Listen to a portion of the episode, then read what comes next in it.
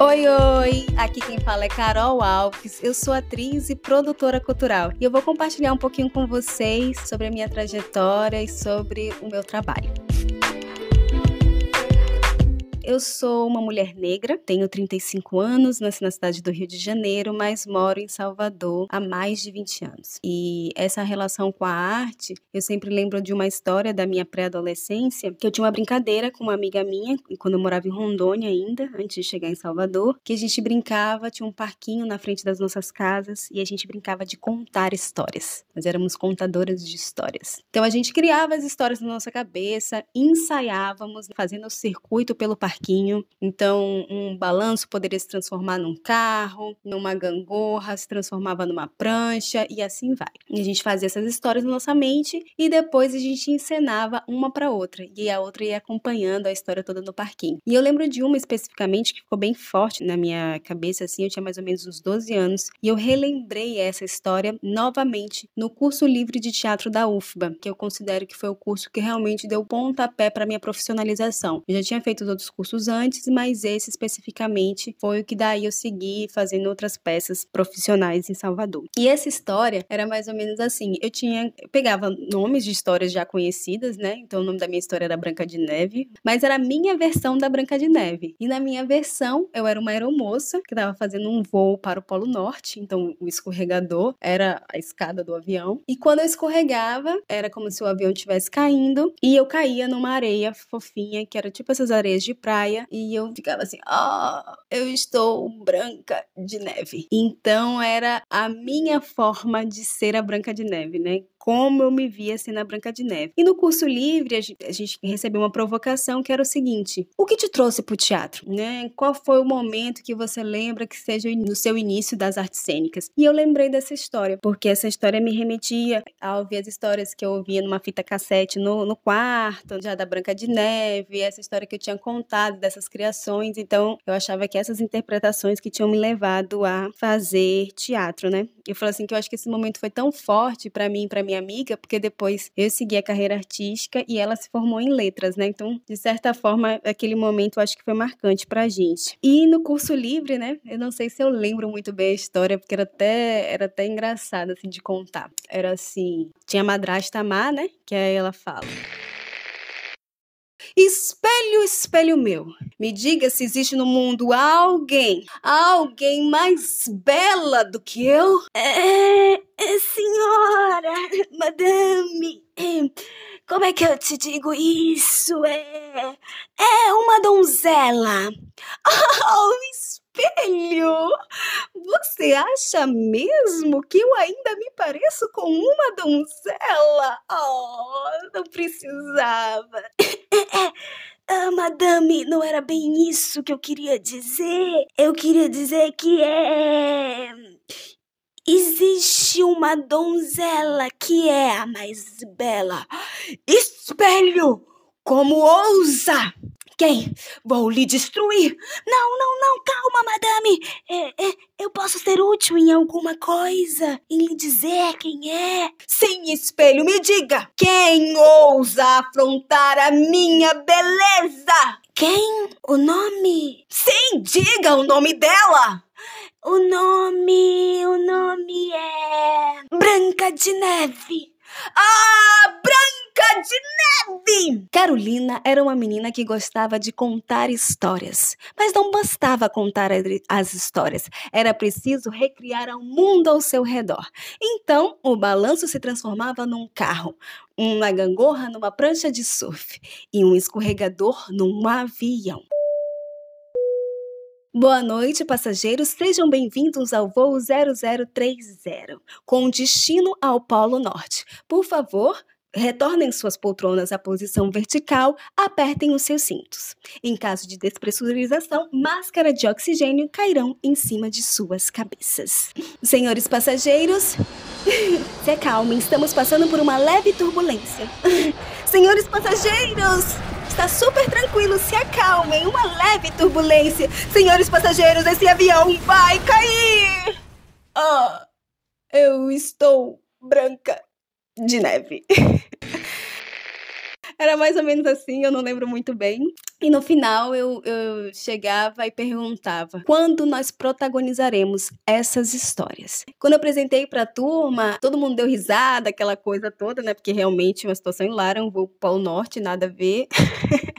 que a pessoa cai do avião, sobrevive, ainda tá cheia de neve. Mas todo mundo chegou para conversar comigo. Nossa, Carol, que potente! E ao mesmo tempo você traz questões raciais nessa história. Só que eu, enquanto pré-adolescente, né, é, jovem, eu, não, eu não, não tinha essa visão de que eu tava trazendo ali questões raciais nessa, nessa minha contação. Porque para mim ali era simplesmente a forma literal de eu ser a Branca de Neve. Porque eu não me via nessas histórias. Eu não conseguia me ver como uma dessas personagens. Então, para eu ser essa personagem, eu, precis, eu precisaria fazer né, uma coisa literal. E ali eu fui despertada para essa questão, que até então eu não tinha pensado sobre isso. E aí a, a trajetória seguiu também nesse caminho de outros momentos de eu sendo sempre provocada sobre isso. E aí depois eu lembro de uma outra montagem importante, foi da Companhia de Teatro da UFBA, que foi uma peça sobre Mário Guzmão, o primeiro ator negro a se formar na Universidade Federal da Bahia. E nesse processo de, de formação, um dos primeiros momentos da montagem,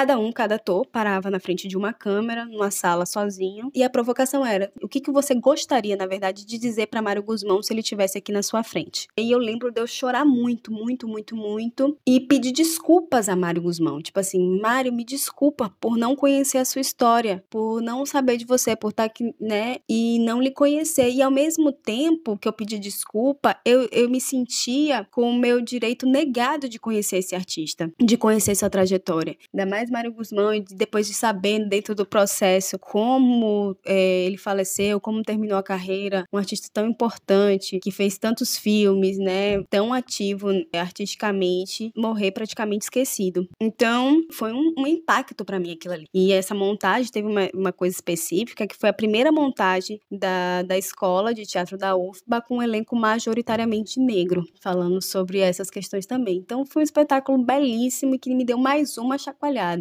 Então desde aí eu já tinha essa ideia de querer ser uma atriz criadora, uma atriz que pensava, que pensa sobre o meu fazer também. Sempre estava nas peças, mas também queria ter esse poder de criar minhas narrativas, né? Não só da vida, as narrativas que tinham já sido pensadas por dramaturgos de outros autores, mas também da voz as minhas narrativas. E aí surgiu o encontro com o audiovisual, que foi um encontro super querido, super belo, né? Já tinha feito alguns curtas universitários de uma galera que tá aqui em Salvador também, fazendo uma linda trajetória, que já foi para Cannes e tudo mais. Aí fui, já tinha gravado esses curtas e depois fui fazer o audição para a websérie Punho Negro. Fiz audição, a partir do momento que eu passo, eu também sou convidada a integrar o coletivo Epa Filmes, que é o idealizador da websérie. Tanto eu como Heraldo de Deus, que é o ator que faz meu marido na websérie, somos convidados a também fazer parte do coletivo. Então agora a gente também está na escrita desse roteiro, pensar esses personagens, pensar essa história e aí vem a websérie Punho Negro. Então quando eu chego, já tinha dois episódios escritos e a gente e eu e Heraldo a gente contribui com os outros três que compõem os cinco episódios da primeira temporada, que a gente fez de forma completamente independente, com aquele audiovisual de guerrilha, que é todo mundo se unindo para fazer aquilo acontecer, acreditando numa ideia, num propósito, se mobilizando para isso, mas que a gente sabe que é muito difícil, ainda mais uma websérie de super-heróis que a gente quer trazer efeitos especiais, que quer trazer uma luta um pouco mais interessante, quer apresentar esse universo que é o de Punho Negro, que é um universo que tem outros heróis, então demanda uma equipe também maior. Já por ser uma coisa de super-herói, a gente sempre precisava pelo menos ter alguém que ela tivesse, né, interagindo ou salvando ou, ou lutando. Então, Punho Negro também tem muita relação dela com a família, porque é uma websérie que traz uma heroína heroína negra, Black Power, casada, mãe de dois filhos e que tem que se dividir entre o trabalho e a família. Apesar dessa família ser uma família afrocentrada, que apoia, né, que tem suas questões, mas que tá sempre ali participativa, né, na vida dessa heroína. Então, essa é a história da nossa websérie que move é, a websérie. Então, a gente lançou a primeira temporada no dia 8 de março de 2018. Foi o Dia Internacional da Mulher, então teve toda aquela repercussão repercussão, porque, né, uma heroína, casada, mãe, então tinha todas essas relações que, que atravessam as mulheres, né, e principalmente também as mulheres negras. E como é, né, fazer isso de uma forma independente? Foi super difícil, a gente lembra também dessa primeira temporada que, por questões mesmo de produção, até a gente viu isso ser influenciado também na nossa história, né, porque aí chega um momento que todo mundo também precisa trabalhar, fazer outras coisas para pagar seus boletos, para pagar suas contas, e a gente não estava conseguindo mais conciliar é, as gravações e tudo, então a gente até na história, que já tinha um formato mais assim de, de resolução no próprio dia, no próprio episódio, né? Tem uma situação ali que ela faz, que ela age, acontece, depois não tinha muito uma sequência entre os episódios. Talvez se você assistiu o primeiro e o segundo, você pode até assistir o segundo e o primeiro que não, não influencia muito, mas aí a partir do quarto, a gente já sentiu que a gente não estava tendo fôlego para continuar, porque a gente gravava, escrevia, gravava e lançava. Aí já ia pro próximo. Só os dois primeiros que a gente já gravou os dois juntos. E os próximos a gente ia fazendo assim esse processo a cada episódio. Quando a gente chegou no quarto, a gente falou: não vai, não vai conseguir, a gente não vai rolar, a gente tá cheio de várias demandas pessoais, todo mundo. Então vamos colocar uma suspensão na própria série. Então, no quarto episódio da primeira temporada, ela é suspensa, porque a gente já pensa também em suspender um pouco a série também. Então a gente colocou na história o motivo por que o Negro ia ficar um pouco sumida. E aí conclui com o último, né? Que é um, um almoço em família, ela já tá suspensa, mas a gente já deixa uma brecha aí de como são esses poderes. Será que são hereditários ou não? É de geração para geração? Qual é a relação desses poderes, né? Com essa família, dessas mulheres que fazem parte da família de Punho Negro, né? Sua mãe, Conceição, sua filha, Teca. Então a gente já tem tudo isso na, na primeira temporada. A primeira temporada também, a gente se inscreve no, no Rio Web Fest, que é o, o principal festival de webséries do país e um dos dez maiores da América Latina, né? A gente vai para lá e a gente ganha como melhor ideia original nesse ano. E é uma alegria imensa e é um estímulo, né? Receber esse prêmio pela ideia. E lá no, no Rio Web Fest eu conheço também realizadores audiovisuais do Rio Grande do Norte, especificamente da cidade de Natal. Aí faço essa amizade com eles, isso é em novembro, dezembro eles estão é, abrindo a audição para a segunda temporada da série, da série deles que eles estavam produzindo, Septon. E aí eu me jogo, falo, não, vou me inscrever, vou para lá também, vou. Aí em janeiro eu já tô em Natal gravando a segunda temporada da websérie. E lá eu vejo, assim, eles estão gravando a segunda temporada deles, eles também vinham de uma primeira temporada independente e já estavam gravando uma segunda com financiamento, com apoio, né, patrocínio. Isso dá um, uma estiga e abre a visão, né, minha visão também, sou produtora cultural. Nossa, é possível. É possível a gente contar nossa história, é possível a gente apresentar nosso projeto para as empresas e realmente ver um financiamento. E aí eu volto para Salvador com aquela empolgação, eu volto pro coletivo, não, não, a gente precisa escrever, a gente precisa escrever, vamos nessa. E todo mundo também mobilizados para essa inscrição. E a gente vai, faz, consegue. E justamente nesse mesmo período que eu volto para Salvador, é um momento que a Oi abre o edital para os projetos artísticos culturais. A gente escreve o nosso projeto e tem a feliz notícia de que passamos. Eu lembro que no vídeo de apresentação do projeto eu, eu finalizo com: E aí, Oi, vocês colam nessa corda? E foi incrível eles terem colado. E em todo momento, é, o relacionamento da gente com a Oi foi de parceria, né? Porque a gente escreveu esse momento, o projeto, ainda sem esse momento de pandemia. Depois tem as leis de incentivos que a gente estava tramitando ainda. Quando tudo está organizado para a gente começar a execução, entramos numa pandemia, né? Vem a pandemia, outros processos logísticos de, de, de realização, como é que faz agora, né? Outros pensamentos. Então a gente teve que adaptar bastante o que a gente tinha planejado para a segunda temporada. Aí, a princípio, a gente fez um plano, né, de a partir de protocolos já pensados para o setor audiovisual de vários estados diferentes. Aí pegamos um modelo de São Paulo, do Rio Grande do Sul, daqui da Bahia também, e fizemos o nosso protocolo Punho Negro de como seriam nossas gravações. Então a gente teve que reduzir bastante, reduzir o roteiro, já que nessa temporada a gente falou, não, agora a gente vai mostrar o que é essa liga, né? Vários heróis, várias situações, e a gente teve que dar uma diminuída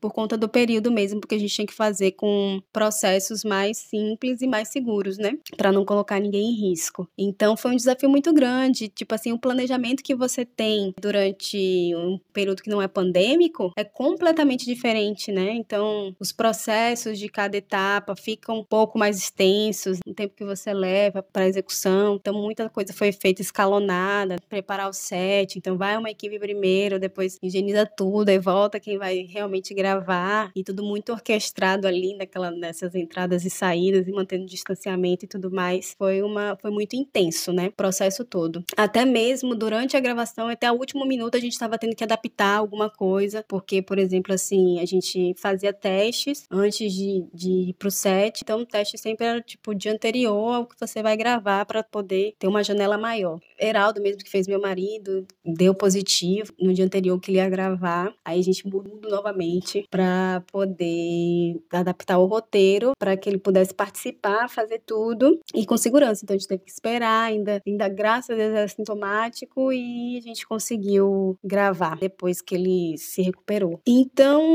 tudo é muito dinâmico, foi muito intenso, né, esse período da pandemia pra gente, pra gente realizar a série. Mas saiu, a gente conseguiu. Estamos aí com a segunda temporada que a gente lançou no dia 2 de julho, que é o dia da independência da Bahia, é, pra gente, que reforça várias outras mulheres fortes que lutaram contra a nossa independência, heroínas reais que estão aí na história, como Maria Filipa. Muita gente não conhece essas heroínas que lutaram pela nossa independência. E também a gente traz para esse mês de julho, que é o Julho das Pretas, que no dia 25 a gente comemora o Dia Internacional da Mulher Negra, Latino-Americana e Caribenha, que é o Dia Nacional de Teresa de Benguela, líder quilombola, que chefiava seu quilombo, a parte econômica, parlamentar, né, que tinha as decisões tomadas coletivamente. Então era uma mulher que liderava esse quilombo, liderou por, por duas décadas. Então essa resistência, né, ali na região do Mato Grosso, na fronteira com a Bolívia. Então foi um prazer para a gente poder estar tá lançando a segunda temporada nesse período também, né? Mostrar essa super heroína, essa punho negro, essa heroína que tem esse o super poder da força, né? Que o poder dela é a força e justamente tensionando esse lugar das mulheres negras terem que ser fortes o tempo inteiro, tudo aguentar. Então já nesse momento de, de seleção para a websérie tinha essa preocupação, ah, vamos pegar uma atriz que tem um biotipo, né? Magrinha, um pouco pequena, justamente para ficar contrastante esse poder dela da super força, né? Quando você vê ela lançar alguma coisa longe, você, nossa, essa menininha aí faz tudo isso? Faz. Faz muito mais.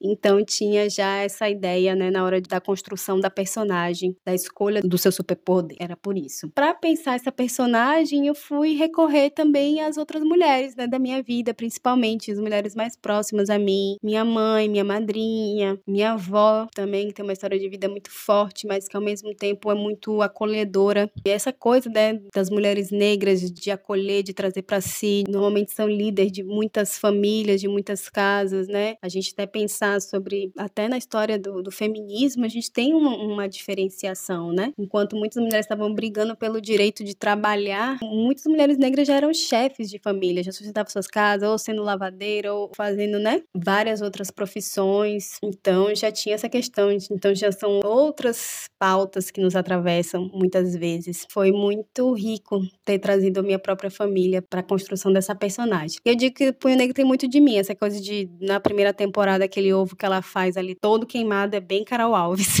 E aprendo com ela todos os dias também, essa de me conhecer, de me posicionar, né? Essa forma de Punho Negro também de, de lidar no dia a dia dela, né? Então, a série, é assim, de forma, a gente tem até um, um às vezes assim, né, exagerado em algumas coisas, mas é justamente para trazer essas, essas questões que nos atravessam, que atravessam as mulheres negras, essas pressões sociais. A gente sempre diz que a websérie não tem um, um, um vilão, ela tem os vilões de Punho Negro, são os vilões estruturais, principalmente. O machismo, o racismo, a misoginia, esses são os principais vilões que ela tem que enfrentar na websérie. Mas isso tudo a gente vai apresentando, vai pontuando, vai trazendo à luz, sem pretensões de ter uma, uma solução para isso, enfim, mas colocar essas questões em pauta para discussão, né? Se colocar nesse lugar, ver, ter esse ponto de vista, para a gente trazer essa discussão para a sociedade. E o coletivo já tinha essa linha de desses trabalhos que são questões que pautam nossa sociedade, apresentados de forma lúdica, né? Então, antes da websérie Punho Negro, o coletivo Epafim já tinha lançado um curta que se chama O Menino Invisível, e nesse curta também segue, né, a mesma linha. Nesse curta trata sobre um menino de rua, que a gente sabe que historicamente são invisibilizados, os moradores de rua. Então ele acredita até que ele é invisível, que ele tem o superpoder de ser invisível, porque ninguém nota ele, ninguém percebe ele, ele, nossa, eu sou invisível. E vive aquele mundo lúdico, mágico dele ali, de, de, de fazer uma capa para ele, dele mesmo fazer, né, o seu uniforme e tal, e, e viver ali como se fosse invisível. Então a gente tem esse lado lúdico, mas trata sobre uma questão muito essencial que a gente passa pela nossa sociedade. A websérie Punho Negro também traz isso, mas traz também uma família afrocentrada que se apoia, que se une, que tem suas questões, mas que se une. Então, esse é um ganho também da série. E aí a gente diz a, a recepção do público. A gente acreditou que as nossas mulheres vão ser as principais consumidoras da websérie, vão ou vão se identificar, se sentir representadas, enfim. Mas foi uma grata surpresa porque a websérie conquistou diversos públicos. Então, as mulheres, sim, mas também os homens que já, já muitos que já acompanhavam esse universo dos super-heróis vieram, contribuíram, contribuíram também sobre, sobre o posicionamento dessa masculinidade, né, de como essa masculinidade também, a gente viu essas questões serem levantadas com a primeira temporada também. Então foi bem interessante. E principalmente as crianças. Então a gente recebeu vários desenhos das crianças, assim, ai, ah, minha heroína. Nas sessões de exibição que a gente teve da primeira temporada também, os, as crianças falando, nossa, tia, você tem um cabelo igual da minha mãe ou da minha irmã. É sempre quis ter uma, uma heroína parecida comigo, você é parecida comigo. Então sempre tinha muita essa relação, né, de, de criança se inspirando, ficando com os olhinhos assim brilhando, né, de, de saber que existe uma heroína mais parecida com eles. Então a gente era isso mesmo que a gente queria. a gente já é, já veio o pessoal falando nessa segunda temporada mesmo que a gente além dos episódios que a gente lançou também é formado de cinco episódios a segunda temporada, mas a gente também conseguiu ir além graças ao patrocínio da Oi também, né, que foi ter também a possibilidade de ter os episódios com audiodescrição, né, com todo o pacote de acessibilidade que é legenda para surdos e ensurdecidos, audiodescrição, interpretação de libras. A gente também promoveu oficinas de audiovisual, um workshop rápido nesse nosso meio tão virtual. Hoje em dia você está inserido no audiovisual é uma coisa que tem que estar tá se pensando. Então a gente conseguiu promover essas oficinas, né, para que outras pessoas que também tivessem ideias pudessem já ter um primeiro passo de desencapetar a sua ideia. Eu gosto de dizer sempre assim, gente, a gente começou o Punho Negro de forma independente e a gente está conseguindo fazer, realizar. Então acreditem, façam, tirem seus projetos da gaveta, chega de outras pessoas falarem a nossa história. Agora é a gente que tem que narrar, né? Nossas, nossas próprias escrevivências. É um, um incentivo muito grande. E a segunda temporada tem permitido isso também. E aí, depois disso, a gente tem um bate-papo, né? Depois da, do lançamento de cada episódio, sobre alguma área do, da websérie. A gente já conversou sobre a direção, direção de fotografia, direção de arte, é, as coreografias de luta. E numa desses bate-papos sobre a produção, eu já perguntaria e aí, quando é que vai ter a boneca de punho negro? Quando vai ter, né? Porque justamente pela essa questão dessa representatividade, né? As pessoas querem ver uma heroína parecida. A gente fala de Bahia, né? E tá aqui, até de Brasil mesmo. A gente sempre fala que punho negro já era para já era para existir, já era para existir uma heroína negra, não era para ter sido lançado em 2018. Então, tanto que quando a gente lançou, todo mundo falou: "Nossa, eu já tinha pensado nisso". Exatamente, porque né, no nosso contexto já era para realmente existir. Então, é isso. Eu espero que vocês estejam curiosos para conhecer mais da nossa websérie. Quem ainda não assistiu, assistir, eu faço convite aqui. A segunda temporada está disponível no YouTube da websérie Punho Negro. Coloca lá no YouTube Punho Negro, tem a primeira, tem a segunda temporada. Você pode acompanhar toda essa trajetória de Teresa e sua família, né, dessa heroína, que agora nessa segunda temporada tem mais lutas, mais desafios. Agora sim, ela tem um inimigo, mas que ainda assim representa todos esses vilões estruturais, que é anti-ciência, anti-tudo, que a gente tem vivenciado muito isso. Então, em Punho Negro, a gente tenta trazer esse lado, uma coisa natural também do nosso dia a dia, apesar de ser super-heróis, não é nada fora do, da nossa sociedade, do que a gente vive no dia a dia, dos problemas que outras mulheres enfrentam, né, para se dividir entre a casa e a família, se sente pressionada, né? se sente que tem que provar sua capacidade o tempo inteiro, né, e é o dia a dia da gente também. Então, convido todo mundo a assistir a primeira e a segunda temporada da série, comentar, porque É, essa é a função da nossa série. Trazer essas discussões em pauta, expandir para outras pessoas, para que a gente possa trocar e construir um mundo melhor. Obrigada e até mais.